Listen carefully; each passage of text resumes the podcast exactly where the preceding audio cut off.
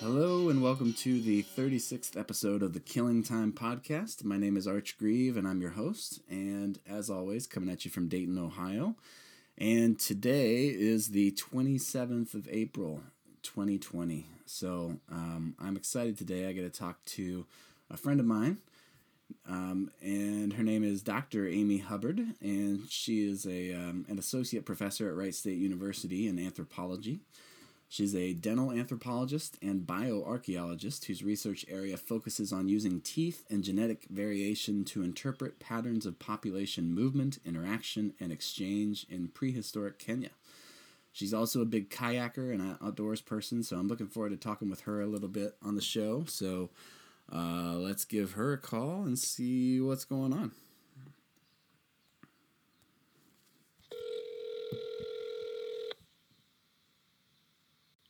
Hello.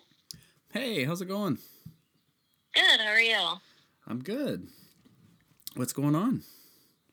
Uh, not much. I'm just sitting on the couch, relishing in the fact that I um, am done teaching as of uh, yesterday. Oh, congratulations. That's very exciting. Thank you. Yeah. Yeah.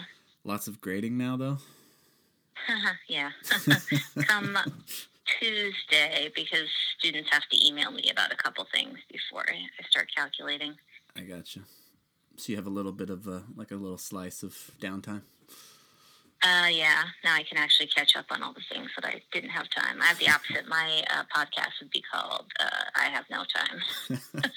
well, Finding time, maybe. yes, yes. Well, thank you for finding the time to talk with me. I appreciate it. Um, Yeah. So my my typical thing is I start off by asking people how their jobs have changed as a result of the pandemic, and obviously you're doing a lot of online teaching now. How's that going? Um, you know, if you had asked me that the first week, I would have been like, "This is my ultimate nightmare." Mm-hmm. um, it was a lot of work. Um, there were a lot of um, challenges to teaching online, but in some ways, there were certain aspects of it that worked a lot better than I could have imagined. You know. Um, so yeah, obviously the big one for me, if I think about it, is just the fact that um, my classroom is all about building relationships and community. Um, so that's between students, that's um, between the students and myself, right? Like there's a lot Yeah. of difficult and complex topics that we discuss, and so you have to be uh, developing a trust with them that you know you're not leading them astray you're trying to push them into some sort of way of thinking and since this time around at least i had them face to face for a few weeks i felt like i still at least got to develop that kind of relationship Yeah. um, but i have to say if we go remote in the fall that's my big question is how do you create community in an online environment you know especially Mhm. when people have not necessarily bought in. They might be saying i'm taking this class because it's a science credit. Um, you know i don't expect to learn that much but i have to do what i have to do to complete this requirement.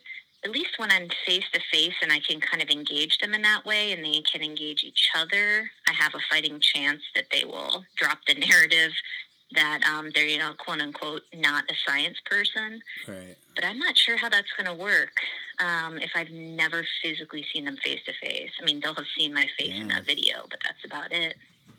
So That would be that difficult. was kind of the most, yeah, that was the most devastating part of it. You know, I really do enjoy my students. Um, and it's not very satisfying, I find, in that way, in engaging them in that environment.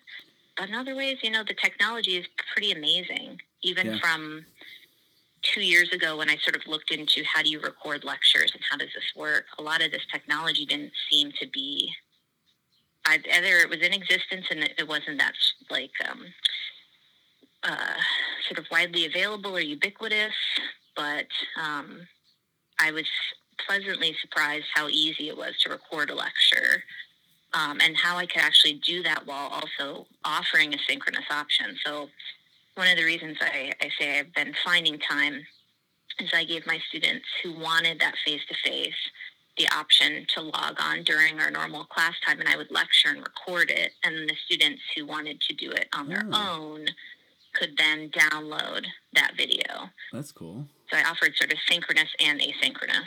Yeah. But it was a lot of work. oh yeah, I'm sure. Did you just do that like in? I guess you guys have a platform you use. I'm sure for for that. Yeah, we don't. Um, we use something called Desire to Learn, but they Yeah. somehow integrate with this program in Blackboard called um, Collaborate Ultra. So I haven't been using Zoom at all. Yeah. Okay. Um, so I've experienced a lot fewer technical difficulties, it seems, compared to my peers.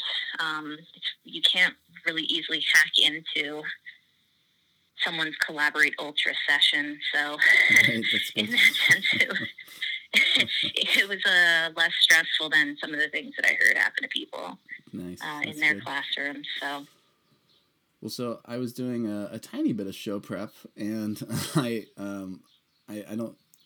Well, yeah. So, anyways, I was doing a tiny bit, and I don't feel like I've ever really heard about your research area. Um, when I was looking up on on Wright State, I was reading your uh, your bio Uh-huh. page, and um, it said it was looking at prehistoric Kenya through teeth, and I'm Uh-huh. curious to know what do we know about um, that prehistoric Kenya because of your research? It's like because I don't think I've ever asked you about that. so yeah, so my research is a little deceiving. Um, there's kind of two areas. So my, my big area is, um, as the unfortunately named title of that article that you probably saw linked there, um, right? Say Professor Studies Dead People's Teeth. my, my specialty in the human skeleton um, is looking at the variation in the shape and size of people's teeth. And um, so your teeth, you know, when you you when you're alive, I guess technically. So I could give you a little rundown on, on what you can do with teeth. Yeah. Um, you know, when you are um, starting to form in utero, you get the beginnings of, of some of your first set of teeth, and um, they grow from the tip down to the root that anchors into your jaw, which is interesting. So they form in a little sort of crypt, and then they um, form the top part, and then they grow down. So you have two sets of teeth, um, and your second set of teeth is done growing and erupting, usually by about 18 years of age, but um, you can have some variation. Like I didn't have some of my molars that I was supposed to have by uh, age 18, so they had to go in and extract them, right? So they didn't become impacted. okay. So, um, what's interesting about teeth compared to bone is those different sets of teeth record essentially before you're born until about 15 years of age worth of growth. Because your tooth grows and then it erupts, right? Uh-huh. So, your tooth material compared to your bone doesn't change once it's formed. I mean, you can lose mineral content, but it doesn't actually change shape or size. Hmm. Your bones, on the other hand, you know, you're born, uh, you get to a point where they're their maximum size, but depending on if you favor one side or you start, I don't know, um, lifting heavy weights or running or whatever, um, your bones will actually change uh, shape and size slightly. So Oh. teeth are actually this like permanent record of your growth um, throughout your life, well, through your early years of life. Yeah. So I kind of have two areas that I've looked at in my research, and the first is looking at um, disruptions of that growth, which get recorded inside the teeth and sometimes also present themselves on the, the outside surface. Okay. And um, that's to kind of look at okay, this person, um, their cells had to turn off growing because something happened. Now, what happened? It could have been, you know, um, they got an infection. It could have been that they got really sick. It could have been energy was being transferred from their tooth growth into some area of their body because something significant happened, right? hmm Um, and so that was one area that I was looking at. But when I started that research, I realized it's a lot of microscope work, teeny tiny structures. And to really do that kind of work, you have to get into some pretty intense technology. And um, there's only like two major technologies around the world that can really get the level of detail inside of the teeth that, that I would want to Okay. uh, look at. So that makes it kind of difficult. Yeah. and the technology is also used by physicists, and you know, so it's not just anthropologists looking at dead people's Okay. teeth. Gotcha. So um, I kind of stepped away from the microscope, and I had been working in Kenya as an undergraduate uh, with the Field Museum in Chicago. And uh, I really wanted to go and be a part of this project called the Kasigau Archaeological Research Project. And they were looking at this area in southeastern Kenya where most of sort of the early caravan networks were from the coast. So when boats would come in during a certain season and they bring in their materials, they'd put them on caravans and they'd bring them in towards the interior and trade with people. Hmm. Okay. And so there was a group of archaeologists at the Field Museum, at um, National Museums of Kenya, uh, University of Illinois Chicago, Northwestern, a lot of Chicago institutions because it was mostly curators from the Field Museum. But Hmm. um, their interest was looking at that time period, but also even earlier, because the narrative in uh, East Africa about trade networks was almost as if, you know, Africans were waiting for um, uh, people from Asia or people from Europe to show up before they did any trade. And in fact, you know, there was all sorts of trade going on throughout Africa and gold and um, in this particular area was iron, uh, iron ore and, and smelted technologies. Huh. So, you know, metal, metal objects and weapons and stuff. Yeah. So um, this team really wanted to sort of shift that storyline, but they needed to understand, okay, all these little interconnected communities, how often were they coming into contact? You could look through the goods that you find in, in the soil, you know, if they preserve, but there's also potentially a biological record of that. Yeah. So what we were trying to figure out is, are there techniques we could use to see, okay, is there more genetic influence from, say, you know, um, India and China um, in that later period um, than when you look at, um, you know, older populations. So we were going to look at both living and uh, skeletonized populations. Interesting. Okay. And you can do that with DNA, but in Kenya, the soil is really acidic. Along the coast, it's really wet, and so the bone breaks down, and there's the DNA is quality is bad for ancient stuff. hmm So my role was going to be figuring out how to do this with teeth, and then maybe also bone, like Wow. char- those characteristics, because we all have ancestors, and it turns out that the um, the little bumps and grooves on your teeth, the, the shape components, uh, seem to be linked to things that you inherit familially, which come uh, usually through a long line of ancestry, and they don't seem to be things that like pop up randomly if you change your food type or things like that. Sure. So the thought was we could use this to sort of get some broader global pictures, and we wanted to see could we do it on a, a local scale. So as a student, um, I went to my advisor and I said, you know, I'm reading all these books on teeth, and I don't see anything that says who like like when something is written and there's no citation, it means it's common knowledge. Like the sky is blue. You don't have to cite the first person who who Mhm. explained that or why the sky was blue Mhm. anymore, because it's common knowledge. And so the part about the use of this technique with local populations, it wasn't cited. It was just used. You know, let's assume that if you look at the dental characteristics at a local level, it'll tell you the same thing or similar patterns of um, genetic connections or ancestry between uh, populations using DNA. And I said, well, who Sure. did this study? Like, was it done a million times? I can't even find one. And she said, no, it's just assumed. They Oh, know that it works. Like, if you compare someone, let's say, all the way in Indonesia to someone, uh, some populations in Kenya, you're going to have different frequencies of different kinds of traits that tend to pop up in different areas. But on a local level, no one had ever tested it. They just said it must work. Wow. So I actually didn't end up doing much of the prehistoric Kenya part of it. I, I just you ended up having to totally. I, I became the first person to test that assumption, Wow. and I just happened to be working in Kenya. So what I did was I used information we knew historically about those trading networks and what the, the team had found out archaeologically. And I said, okay, we can assume that people that are, let's say, in the same ethnic group are going to be more biologically similar. And they're going to be more biologically different from people in a different ethnic group, even if that larger, um, those ethnic groups belong to like a larger sort of cultural network. Right.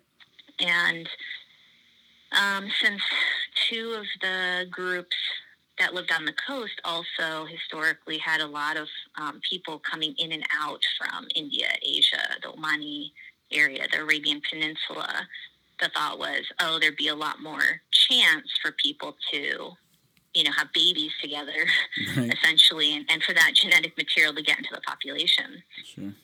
So, um, I tested it, and I did it. I can. I ended up using descendants, so living people instead of the skeletons, because I told you they can't get the DNA from the skeletons very well. Right. and so um, I worked with communities and I did that, but I also asked them, you know, what questions do you have? And so we were able to work in sort of just some additional genetic studies to answer separate questions they had, but it ultimately wasn't part of the project, if, if that makes sense. Because mm-hmm. um, I kind of was like, how do I explain to to anyone, even someone, you know, my neighbor down the street is going to be like, wait, why do you want to look at my DNA to, right. and my teeth?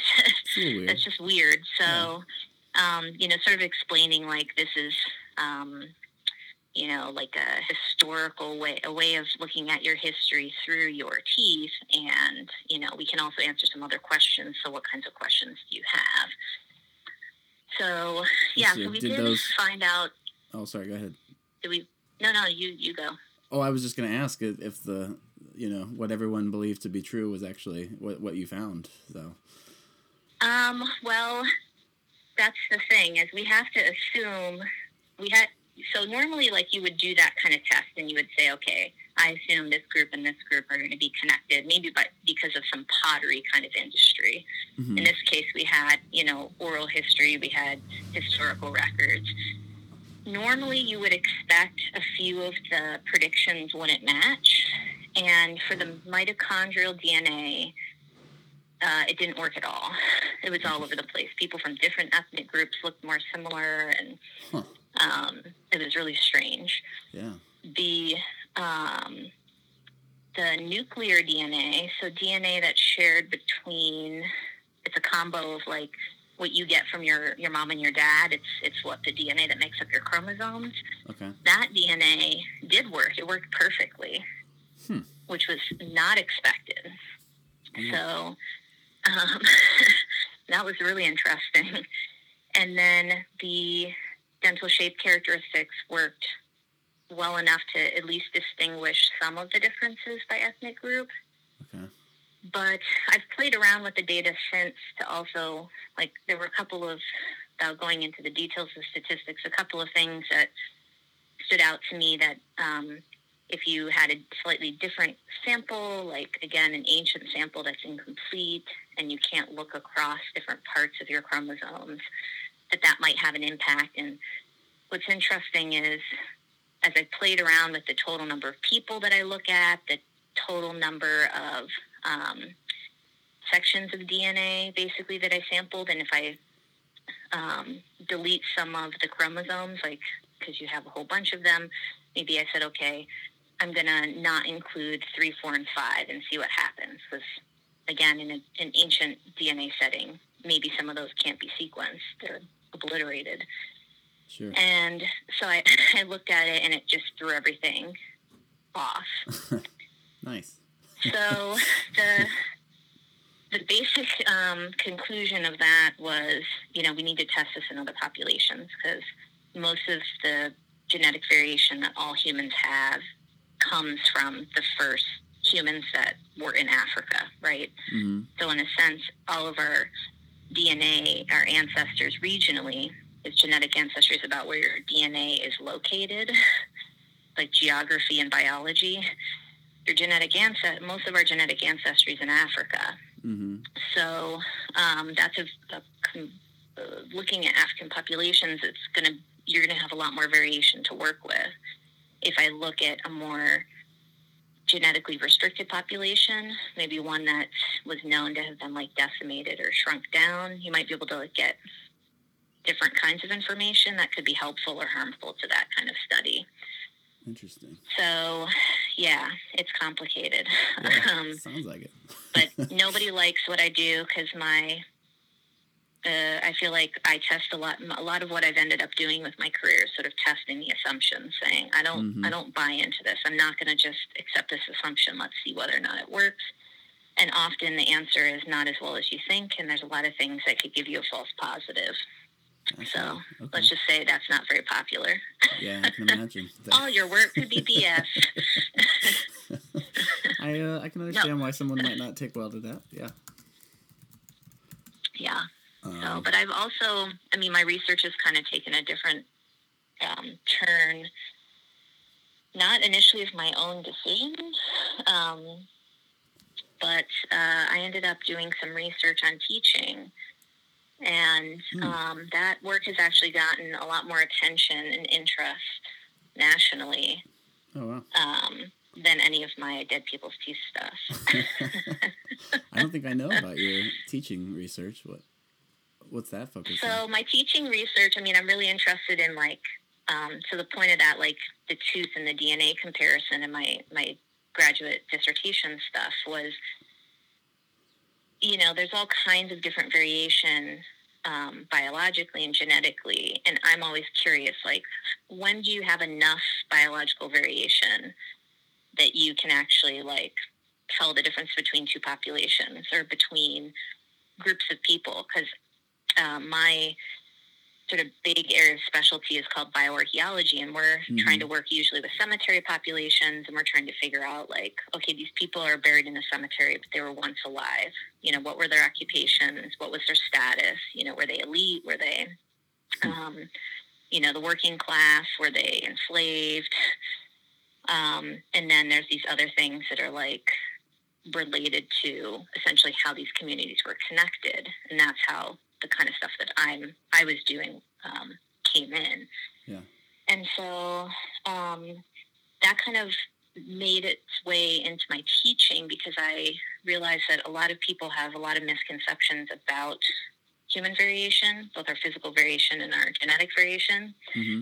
So humans um, look very different, right? We right. physically look very different. Our skeletons don't look that different. um, there are some variations, you look at our DNA, we're really genetically similar. Mm-hmm. So, like two penguins that look identical have more genetic variation than two people that look really different. Wow.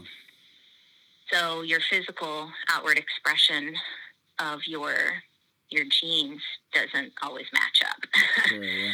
um, so this comes down um, in some really interesting ways when I'm teaching into how students misunderstand things like racial identity, um, gender identity, disability. Mm-hmm. So, um, you know, people tend to think that if you pick someone of a different race from you, so I'm white, and let's say I pick someone who's black or African American, most people, if you ask them, okay, so are they going to be more similar to each other, or are they going to be more than different than they are from people that are the same race. And people will always say, oh, they're going to be more like genetically like the person that they look like. Mm-hmm. But that's not how it works. Interesting. Okay. So you have equal chances because it's about ancestry, it's not about physical features. Mm-hmm. Um, and then secondarily, uh, your racial identity is culturally variable. So if right. I go to Kenya, they don't have the same racial identities. Right. When I go to um, the Caribbean, where I grew up, racial identities are very different. So the idea of race and what makes up a group varies from culture to culture and isn't biologically identifiable. Right. Ancestry, yes. Race, no. Mm-hmm. Um, and the other um, identities, gender, it's kind of the same. People are like, oh, well, we assume that because females have two X chromosomes and males have an X and a Y, and males have more testosterone, yada, yada, yada. That the reason that we see differences in behaviors um, and attitudes sometimes of males and females is because we're born to be different. Mm-hmm. That's also not correct. It doesn't work that way. You know, our brain differences are cultivated by the way that we raise our children because that shapes our way of thinking. So by the time we look at an adult brain, it's already been shaped by culture. And then things like disability, you know, people will say, oh, well, there's a chromosomal defect. Even the language we use basically says, this isn't normal, this is abnormal. But even um, like human language would not have been possible without uh, chromosomal mutations that now are linked to um, cognitive disabilities, hmm. right? So pe- people tend to think of like disability as bad, but in fact, because we're so genetically crappy, mm-hmm. um, if we didn't have disabilities, if we didn't have um, differences of any kind, even if they're small, we'd be extinct by now. Oh wow, that's crazy. so um, a lot of yeah, what I'm looking at is um, I, I, sort of started out by looking at how students conceptualize the biology of race, like mm-hmm. what they think it means. And then I tested out different ways of um, deconstructing those ideas and was able to, to show that even if you only do, you know, a couple of activities, I happen to do three weeks of this, but mm-hmm. um, even if you do, you know, a couple of activities or there's a couple of videos, you can show that that's still decreased their um, bias that um, or misconception that race is biologically based. Wow. And so I've that's sort of been cool. extending that to look at gender and disability, and then I've been writing a lot for uh, biology education journals. I got invited to an American Association for the Advancement of Science special session. We actually got interviewed like by news reporters and stuff. It was wild. Wow, cool. Um, to talk to people about how, um, particularly in biology and genetics education, we have to talk about um, these identities and these misconceptions because if we don't, students are just assuming that they know what the answer is, right? Yeah. Like we're not talking about race, but here's what I think. Mm-hmm. So that's really cool. So yeah, yeah, I've really been enjoying that.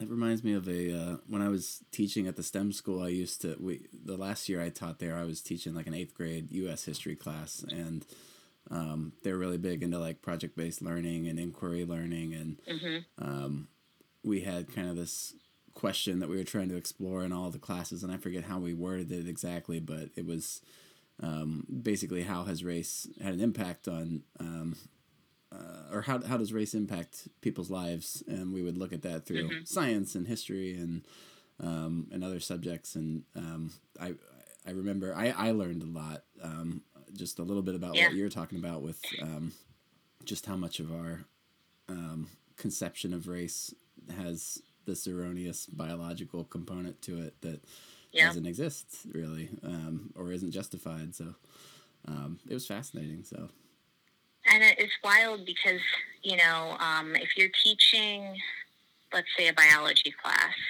um, you typically if you're going to be covering race it's going to be like okay how you know how useful is race in medicine okay mm-hmm. understanding how doctors perceive race impacts um, you know how they um, give out pain medicine that's been well documented right so mm-hmm. essentially mm-hmm. racism yeah um, and then you know things like that but a lot of times what ends up happening as a biologist if they do cover it they'll be like race is not biologically real boom done mm-hmm. if you right. see you know the social scientists they're going to say discrimination is bad this is um, a culturally constructed notion boom we're done right. and what they've found in studies of each is that um, and i see this all the time in mine if i um, you know, I'll get students who come in and say, I've had this class, I've had this this before. You know, I didn't learn anything new from this lecture because I already knew racism is bad. yeah. Or, but when I had asked them before we did the lecture, you know, are there individual biological traits that can be used to identify people by race? They said yes. Right. So on the one hand, they can acknowledge that discrimination is bad, but they don't understand how deeply entwined their their um, they're thinking about the biology actually means that they actually are discriminating. Right. Because if they assume that the biology is the explanatory factor, that's what has allowed us historically to say, well, you know, oh, this person's doing this. Well, you know, it's because they're this race and they're born to be that way, Right. right? And allows us to discriminate in ways that we may not even realize. On the flip side, if you say race is not biological, you get you could get future, you know, pre med students in your class who go, race isn't real. I'll Mhm. just be colorblind. Right. And we all know that that approach does not work. Does not work at all Right. what's interesting with the gender component is um, oh gosh i don't know if i can explain it well but basically while talking about race can help reduce the bias sometimes talking about gender increases the bias if you talk about it in certain ways Interesting. so it's Okay. like stereotype threat Yeah. um, so there's people who are looking at this, and, and I'm trying to figure out a way to do it in my own classes um, about, you know, like if you start out sort of saying, you know, do asking the question, um, do you think that males and females are different because of, you know, physiological, hormonal, and genetic differences? And then you explore it that way and you talk about discrimination. It doesn't really seem to um, fix the problem in the same way that like you would normally present race and it would, would help decrease those ideas. Hmm. Instead, you have to sort of frame it more in the context of, well, there's more, um, I think they did a question where it was something like, why are there more men in science um, and not as many women or something like that? And so essentially, by starting out with a concrete question about a potential stereotype without saying it's a stereotype, I guess. Mm-hmm. Like it sort of builds this way forward for you to have students realize through their own sort of uh, self exploration in the class that the reason why isn't due to, to biology, it's due to, um, you know, historical reasons as to why essentially men Mhm. were thought to be smarter or allowed into those careers and gatekeep and things like that. So it's tricky because, um, and, and this is where I'm also interested to explore this further in the future. Is you know people always say, well, how should I be teaching about it? And I'll say, well, I tested it in my class, and for my class it works this way. Mm-hmm. But maybe it doesn't work at Ohio State. Ohio State's a very different institution than Wright State. Right. Maybe those students have different experiences that don't allow them to understand the concept in the same way. I have a friend who teaches at Central State, which is, um, I don't know if it's actually a historically black college or university, but um, most of her students are black. And so teaching about race and racism in a class of students who experience racism, right, at some point, at least in their life, knowingly or, or unknowingly, um, it's a very different kind of conversation. So it's fascinating to me that more people aren't talking about that. You know, they don't end sort of saying, well, here's what worked for us. They'll say, so the research concludes that this is what we should be doing. And my thought is, mm, maybe only in that one setting, right? Right, The, the cultural context varies. So how does that matter? And I, I in my own papers, I, I write a lot about how identity matters. You know, it's very different for me as a white person to be talking about racism in a classroom um, with mostly white students because to them I'm not perceived as having, you know, any skin in the game. Right. But my colleagues who are not white, when they talk about it, they tend to get more comments that are like, "Oh, she's preaching to us," you know, Right. he's trying to sell us on this notion. So there's Well, a lot of yeah. I don't know interesting variables that come into that.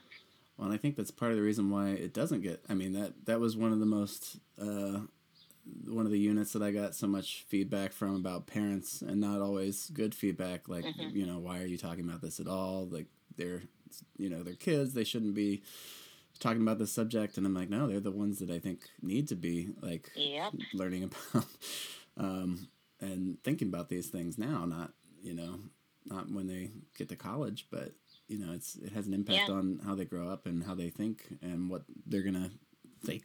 You know, what they're gonna even be open to by the time they get to college. I guess so. and I think that's what's fascinating because I mean, being an American but who's raised in um, the U.S. Virgin Islands, so it's an American territory. I mean, mm-hmm. I I grew up in a much more racially and culturally diverse melting pot of people from all over the Caribbean, right? Mm-hmm. And like racially, much more diverse than when I left to go to Wisconsin to go to school. And I was like, I literally was telling people, you know, this is so weird. Everybody mm-hmm. here's white. And people were looking at me like, what are you talking about? You're white. Why is that mm-hmm. weird? I'm like, because there's so many white people here and you're all from like Wisconsin, Illinois, Indiana, Ohio. This is strange to me. Mm-hmm.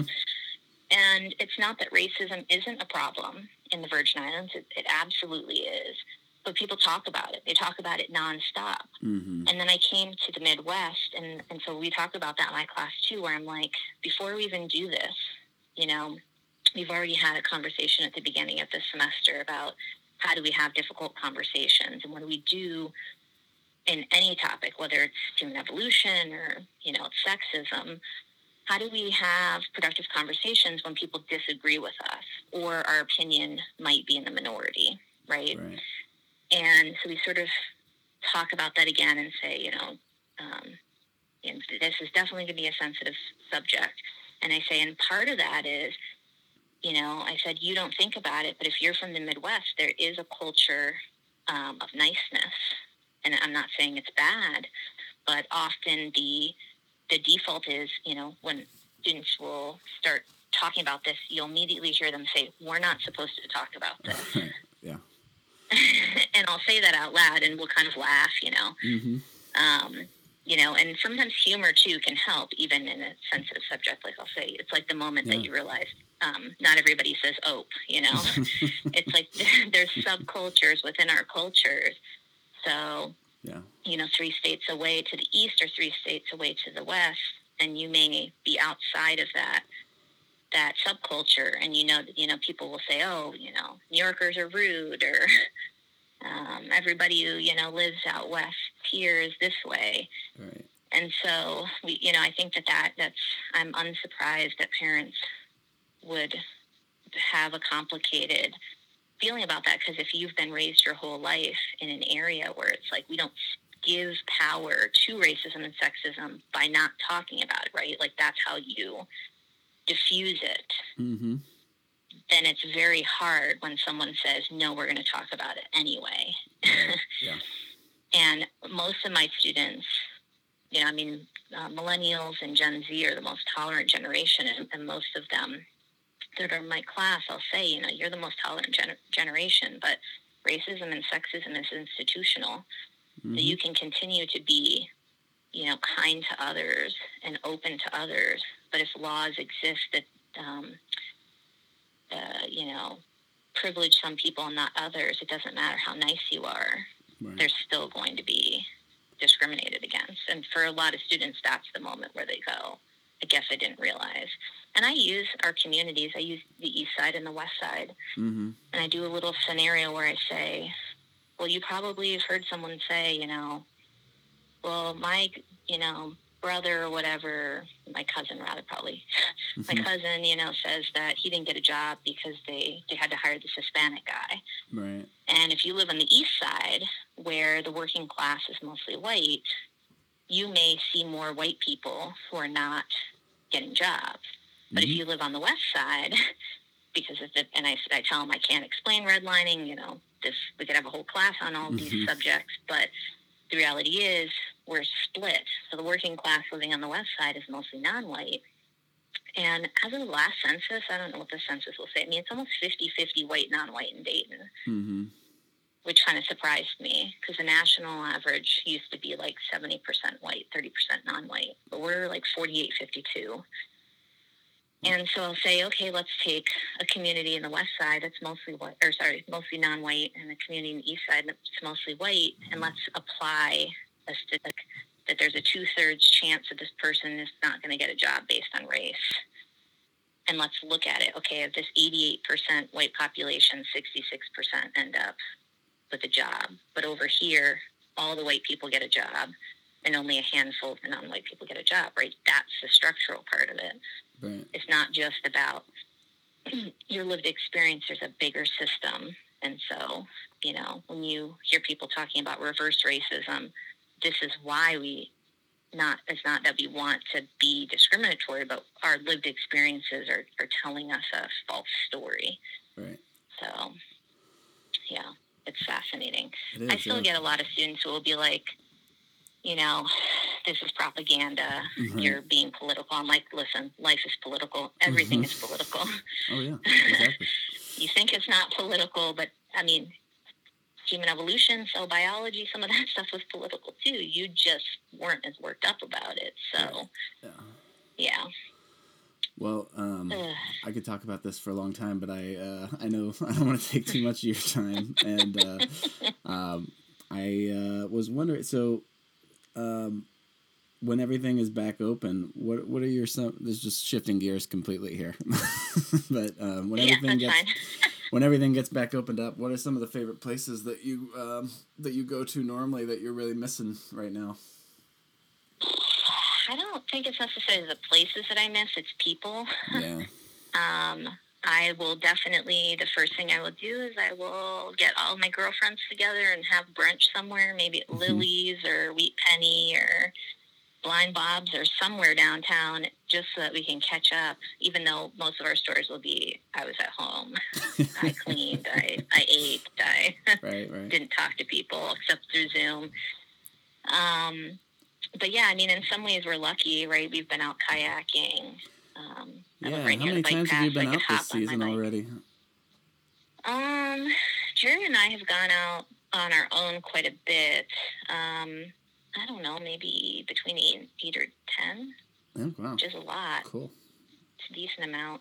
But we also went kayaking in the winter, like when it got, you know, the Yeah.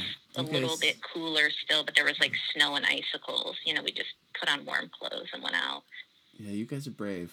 I uh, I don't, I don't, I don't like going out It's when I can get bad. cold. Yeah, I don't know. If if it's windy, don't go out. But otherwise, Okay. it's no colder in the boat than it is standing outside. I was Yeah. kind of shocked. Right. And there's a lot of cool things like there's little water bugs and yeah. I don't know, even like um, oxygen bubbles as the icicles melted created kind of a cool effect.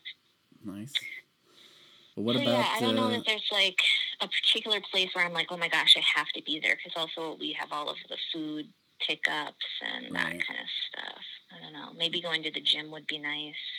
I, I love the downtown Y. I love the community down there. It's really fun to take classes and catch up. And I don't see those people. I don't necessarily have their phone numbers either, so I don't. Mm-hmm. I don't get to catch up with everyone then, see how they're doing. Yeah, I definitely need to go back to the gym. I've been. I think I, I'm getting close to putting on the COVID nineteen that they talk about. So yeah, it's not Well, I was actually kind of irritated the other day. We had a um, a Zoom call, and it was supposed to be about building community in this mentoring network that I was in. And then they basically, um, I don't. This wasn't their intention, but it kind of felt like it was. It was uh, instead of saying, you know, first of all, everybody's struggling. Like, just do what you need to do to you know, stay mentally and, and, and, you know, a baseline of physical health. But like, we get that, you know, at this point you have kids that you're trying to homeschool or classes you're trying to prep or you're still going to work and you, you know, are stressed out. But I was like drinking a glass of wine as they're like, you shouldn't be drinking. You shouldn't be eating fatty foods. You should be exercising X number of times a day. And I was like, wow, screw you. Like, Mhm. I'm going to do what I'll I'm going to do so that I am not crying nonstop. exactly. Well, do you have any good uh, book or TV or podcast recommendations for people? oh gosh, um, I've been enjoying Armchair Expert with Dax Shepard. He was an anthropology major, so he throws in a lot of random anthro stuff. Although I take issue that? with when he Is that a podcast it's or a um it's a book or- podcast, okay. yeah. Yeah. I do take issue when he um did one with people at his alma mater in LA and said anthropology was the most useless degree ever because he clearly lives like anthropology is inside of him. hmm So clear clearly um, he talks about it nonstop. It did not ultimately become his career, but I'm sure his training in anthropology has influenced his life, has influenced yeah. his acting career, and so on. Um, I'm reading a book off and on called "Will My Cat Eat My Eyeballs?" Okay. It is um, part of a series of books by Caitlin Doughty. She is a mortician oh, and she is part of the positive death movement. So if you're scared of death, which a lot of people are right now, I definitely recommend those books. Interesting. Smoke Gets in Your Eyes and other stories from the crematorium and from here to eternity. And her books are basically sort of saying, listen, you're going to die. And I was scared of dying. So what did I do? I went and I worked at a crematorium. Nice. And through these books, it's just fascinating how she sort of explores cross cultural attitudes towards death. Um, the cat, well, my cat eat my eyeballs is questions that kids have sent to her. She's a YouTube channel, Oh wow. and she Cool. started um, an organization called the Order of the Good Death. Mm-hmm. And um, yeah, so it's like uh, through in this book, she's sort of using humor to diffuse some of those common fears. You know, like if I stay in the house, my mom dies, and I'm in the house with her, like during COVID nineteen, am I going to get sick? No, you can't get sick from a dead body. You know, if it's sitting there for um, weeks or something, yes. Is it going to start to smell? Sure. But most of our houses, you know, here in Dayton in the 1800s, that front parlor room, that was where you put your dead ones. Mm-hmm. and people came and visited and you prepared the body and you washed and cleaned and there was no embalming. You didn't put the you know disinfectants inside the body. Right. um you, you just lived with it right? The body expelled all of its gases and stuff and you cleaned it and you put it in clothing and you had time to to sort of mull over the fact of that loss. So she talks a lot about some just sort of interesting how loss and grief in general because of our fear of death um, is manifested by the fact that we don't we're, we don't get to be around death a lot. We typically are afraid, and then someone comes and takes the body, and we don't see it. Huh. That's a good one right now. Okay. Television, I don't know. There's so much television. I think if there's one. Yeah, I don't know if there's one. Oh, um, I do love Schitt's Creek. If no Oh, one's seen that one, that is like the best show ever. The final season is about to come up, but if you need to laugh, I think that's probably one of the funniest ones. Gonna. And then if you yeah. actually a podcast, if you want to laugh so hard that if you were driving, but you're probably not doing a lot, but you'd almost run yourself off the road, Mhm. is My Dad Wrote a Porno is the funniest podcast I've ever listened to. Okay. I'll It's not really out. very pornographic. The guy doesn't understand female anatomy. It's not very sexy, but it is hilarious. Okay. Cool. I will check that out. Thank you. Uh, well, do you have any advice for people on making it through uh, the pandemic? Uh, everything that you're feeling is normal. Mhm. Um, That's good advice. Yeah, just it's very valid. like don't don't challenge yourself to you know you're doing it wrong i think that's the biggest one that i notice people are like i see everybody baking sourdough bread or Mhm. other people you know are doing this or that it's like everybody has a different circumstance in our household we're both still working um, although i'm getting to the point where now i can at least not be teaching um, starting sort of the end of this week. Um, but you know everybody processes in a different way.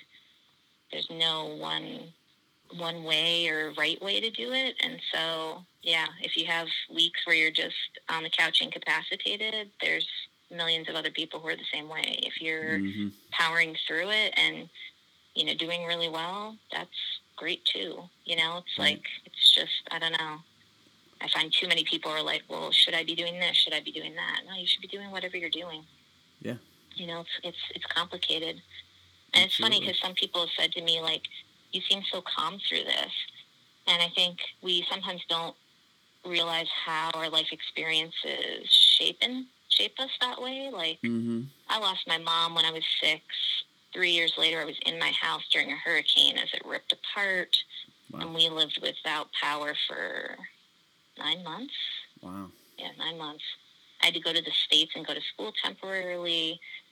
Uh, we had to rebuild our house, you know, like my Jeez. parents were getting sick, like all sorts of stuff. So, I mean, and I grew up in a place that wasn't as convenient as the United States. So for me, I think sometimes in situations like this, I'm able to power through a little more. And it's not because I'm doing it right, it's because my life experience makes me like I, I don't know Yeah. I do it the way that my life experience has trained me to. Right. But someone else who's falling apart isn't doing it wrong. It's just that's what their life experience has trained them to do, right? They need to let it out. And Yeah. I keep saying I'm waiting for that big cry. Mm-hmm. It's gonna come soon. Maybe next week. I don't know. Who can tell? So who knows? Well, be podcast part two when Amy finally cried. What happened? Well, we'll have you back on then. So, um, thanks so much for taking the time to talk with me. I really appreciate it. yeah, absolutely. And looking forward to the next time I get to go kayaking with you guys. It should be fun. I know, yes. Let's actually plan something. I feel like all of my kayak stuff has been someone being like, hey, do you want to go out in the kayaks last minute? Like, I'll meet you in half an hour. so I'm time. flexible. All right. Well, good luck with your grading and uh, have a good All right, one. thank you. Yeah. All right. You too. thanks. Bye. All right, bye. All right, that was my friend Amy Hubbard, and uh, it's really good talking with her. And I think that her advice is definitely uh, spot on. That however you're handling it, it's not wrong. So um, we all go through different um, challenges differently, and I think that's important to remember. So um, whatever you're feeling, you know, that's uh, that's not it's not bad. That's okay. So.